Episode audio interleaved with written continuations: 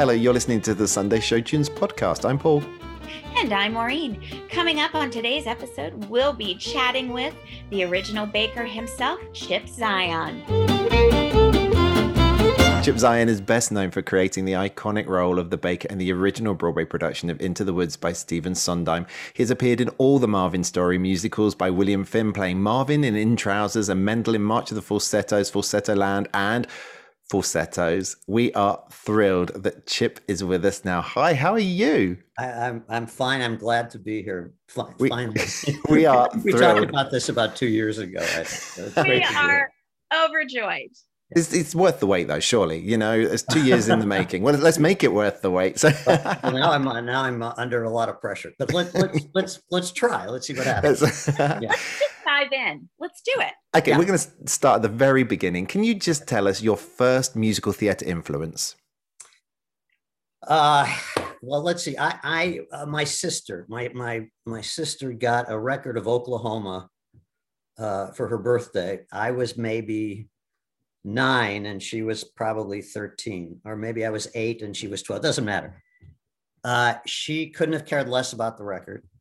And for some reason, I listened to Oklahoma, this recording an LP in our brand new stereo system. This, uh, this is the 50s. and I learned every single lyric and song of Oklahoma.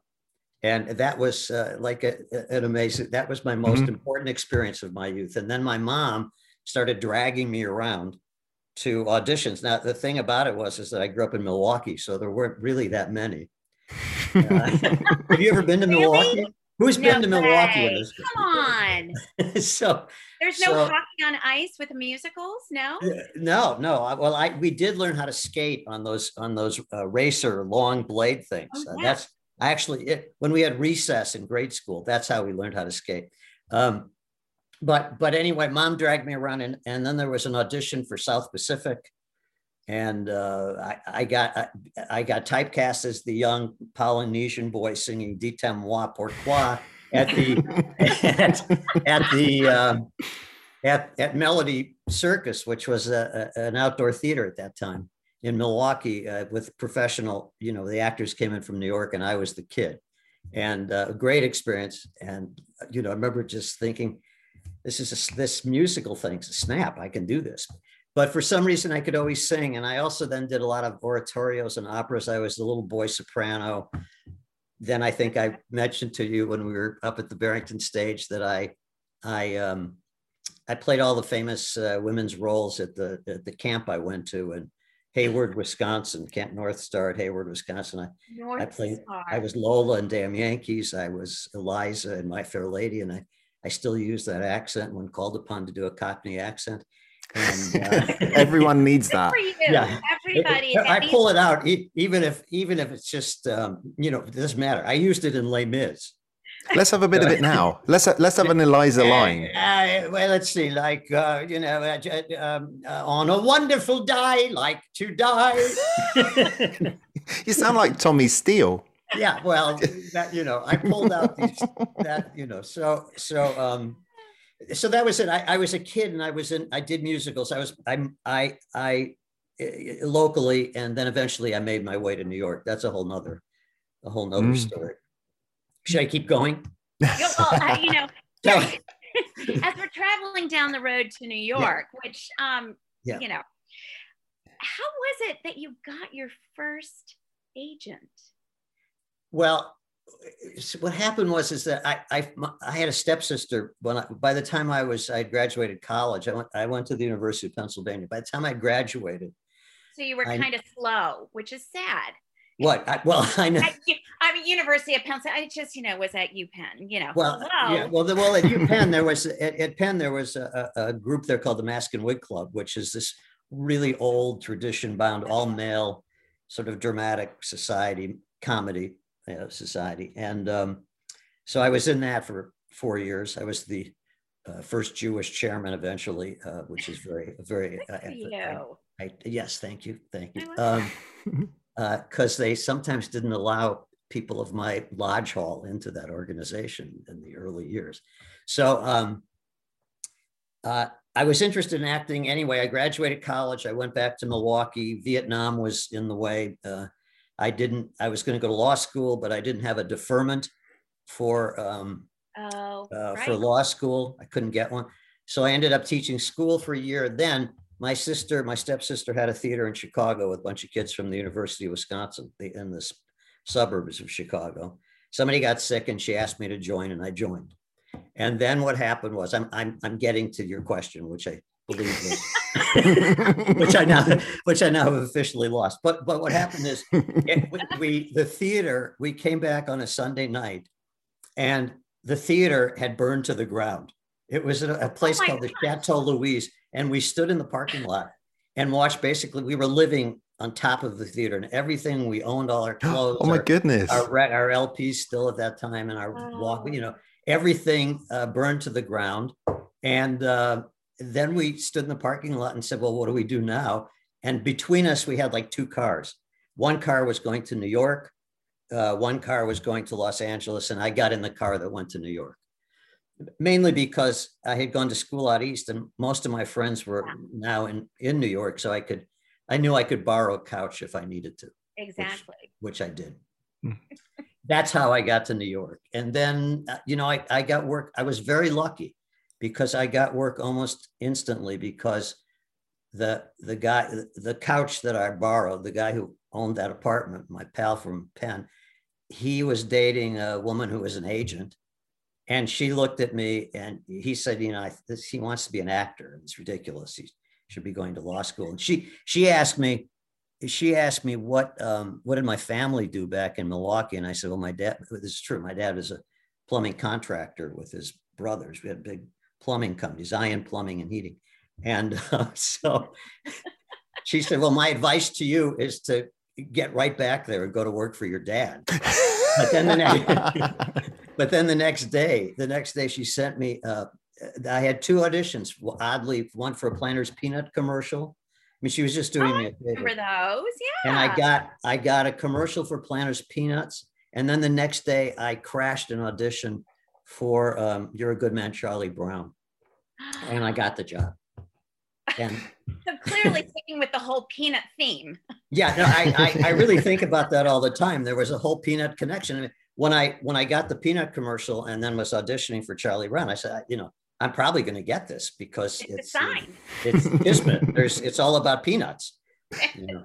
you, you the, mentioned... other thing, the other thing about that, just just quickly too, is that I had that was my first time ever. I it was the audition was at the Booth Theater in New York, and I'd never been on a oh Broadway stage. So like it was the coolest thing to walk in the stage door.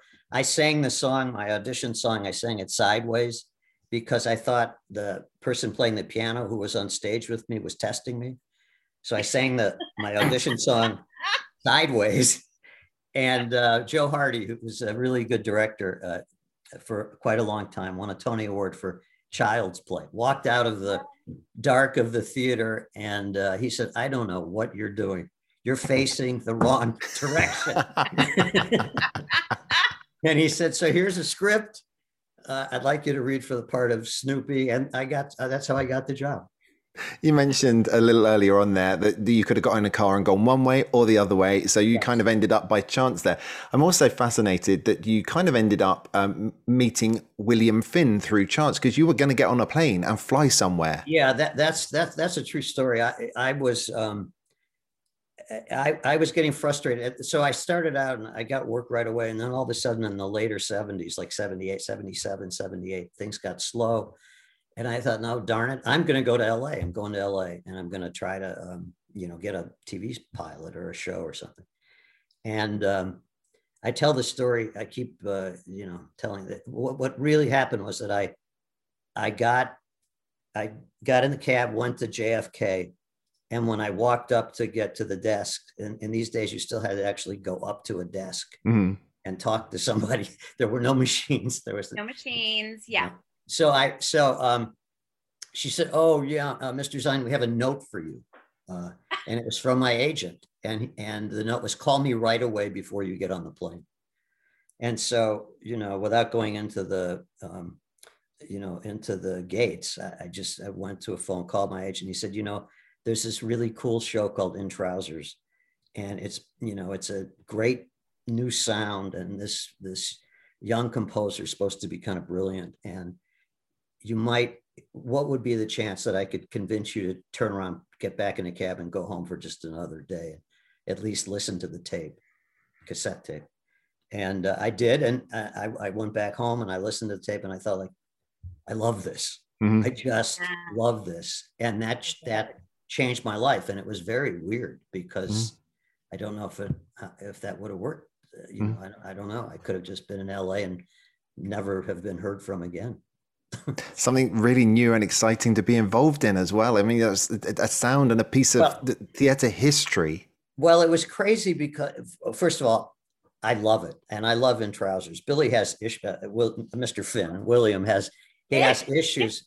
He has issues with it. He thinks it's sloppy and not. Oh, you know. see, I love it. And the, the fact is, I you know I I love it. Alison Fraser. We the it, it, the rawness of it and the immediacy of the material and the weird imagination mm-hmm. of it was it was just fantastic and i thought i can't this is like and and you know to this day it's it's obvious it's clearly one of the you know most important things i've ever done and, and but i also love it so much that i i can't imagine uh, how lucky I was to to get that part. Billy, it turns out, had seen me.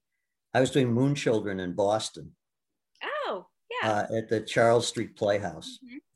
and uh, oddly, Bill Finn was there opening night, and I didn't know him.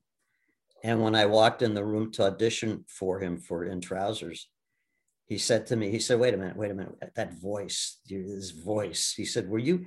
Did you like, were you in Moonchildren at the Charles Street Playhouse? He said because i was there when it opened and I, he said that that was you i think and it was that that so that also amazing amazing, amazing. Yeah. that is amazing yeah. we need to fast forward we, yes. we're not yes. going to have enough time sadly um, I'm sorry. I'm well, sorry. I'm getting, so through, no, not at all. Do you know what, Chip? Can, you, can we add it? And... Well, no, no. What we're going to do is we're going to do a longer podcast another time. We're gonna we're going to run the gauntlet and try and in okay, maybe two years' time. Let's go faster. I'll just answer yes. So, so here's the thing. Yes. Rapid fire questions. I'm going to go to yes and no answers because that's that's what our listeners want to hear. So, okay, fast forward through um, in trousers, uh, through the falsettos. You you met James Lapine. James mm-hmm. Lapine connected you with Stephen Sondheim. Stephen Sondheim, and Into the Woods, yeah. an iconic show and an iconic role. The baker. Tell us a little bit about oh. playing well, the baker in Into the Woods. I mean, you know, an unbelievable, obviously, experience too. And, and just, uh, you know, what happened, uh, the, there were a bunch of us, uh, friends of mine, Michael Rupert was one of them. Uh, there were all these actors, we, we were sort of a group of friends. And we were all auditioning for Sweet Charity and also for Into the Woods. I mean, it, it, Merrily We Roll Along, which was going to go to Los Angeles. Um, so I was lucky that I got Merrily, and Rupert, of course, got Sweet Charity and won a Tony Award for it. But uh, uh, but into the, so into the woods, I was doing I was doing a series uh, a series that nobody ever saw called Shell Game. I, I was in L.A. and uh, it, it, it aired opposite the Bill Cosby show, and it was dead last in the ratings. I was going to say, forget about it. Dead last. Margot Kidder was the star, and uh, it, you know, it was it just didn't. It was really unsuccessful. But Lapine, I got a call from Ira Weitzman, and um, he said, "You know what? They don't know who to cast as the baker. They want Tom Hulce, but they can't get him." This is this is what he. That's a great start. I said, I, I've so your second choice at least. yes, I've never felt better in my life. I, you know. he said, so he said, here's the thing. I think uh, Ira said, I think they're going to hire you, uh, uh, you know, but they want you to fly in and, and audition for them. And he said, but my, I think, I think if you don't come in and audition, you're going to get the part anyway. So my advice is, he said, they're so, they're so confused about, you know, the casting that maybe it would be better not to come in and then they kind of would be forced to hire you. it's, it's, true. So I told Lapine, so Lapine called me and he said, Hey, listen, you know, I, you know, with the role of the baker, we'd really like you to play the baker. Steve and I've been talking about it, but we, you know, we really need you to see you say the lines and, and, and look at the material. And, and I said, James, I'd give anything to play that part. It's a great part. Mm. I don't. Did I tell you that I'd done readings of Into the Woods playing Cinderella's Prince? Did you know that? No. No. yeah. I initially in, in the very first reading of Into the Woods, I was Cinderella's Prince, and I killed. I, I just was just I was just terrific, mm-hmm. and in in my mind. And, and, and Lapine came up to me after the show, and I, I thought like he was going to hug me. You know, he said, like, "What? What do you? It's just like some Monty Python sketch to you." there, are really serious things in this show. He said, "This is not some some outlandish sketch." So anyway, jump ahead. He he calls, asks me to come back to audition for the Baker, and I say no. I, would love to. I'd give anything to play the part, but I'm stuck in this series, which I sort of was, but I could have gotten away for a couple days. And um, and then they hired me. And then I, when I got back, the minute I got back to New York, we were off and running in rehearsals already. Like they they had already rehearsed one day. I was one day late for rehearsals, and that was it. And I was friends at that point already with Joanna, and you know, all of a sudden sometimes writing music and folding it out on the piano and he's singing no more. And, you know, oh my God. Paul mm. Gemignani's crying. And, you know, it just, the whole thing was just an amazing, it, just an amazing experience. And we would, Joanne and I would drive up, um, we, we rehearsed at 890 Broadway downtown. And when we, sometimes we'd cab home and we'd drive up 8th Avenue and, you know, we'd look at that big boot that was outside mm-hmm. the marquee and our names up there and, Bernadette, just the whole uh, Bernadette up, you know, it just was, it was not an easy birth necessarily. Uh, there were, the show was, there were a lot of, there was a lot of writing and rewriting and, but, you know. It's an got, iconic show. Yeah. And I got, you know, I, I got to, you know, I'm in Sondheim's studio in his study and he's setting keys and telling stories about Katharine Hepburn who lives next oh to him. You know, it just there's just so much. It, it's just I I look back on all of it uh, years ago. You know, when Sondheim was 80, they had that concert at Lincoln Center, mm-hmm. and uh, I can't believe it's so long ago. But uh, Mandy Patinkin came off stage. Well, first of all, when I came, I did it takes two with Joanna, and when we came off, Mandy was crying, and he Mandy Patinkin, and he oh. grabbed me and hugged me. And then when he came off stage having sung with Bernadette and the light, you know, that beautiful thing mm-hmm. from, from Sunday in the Park.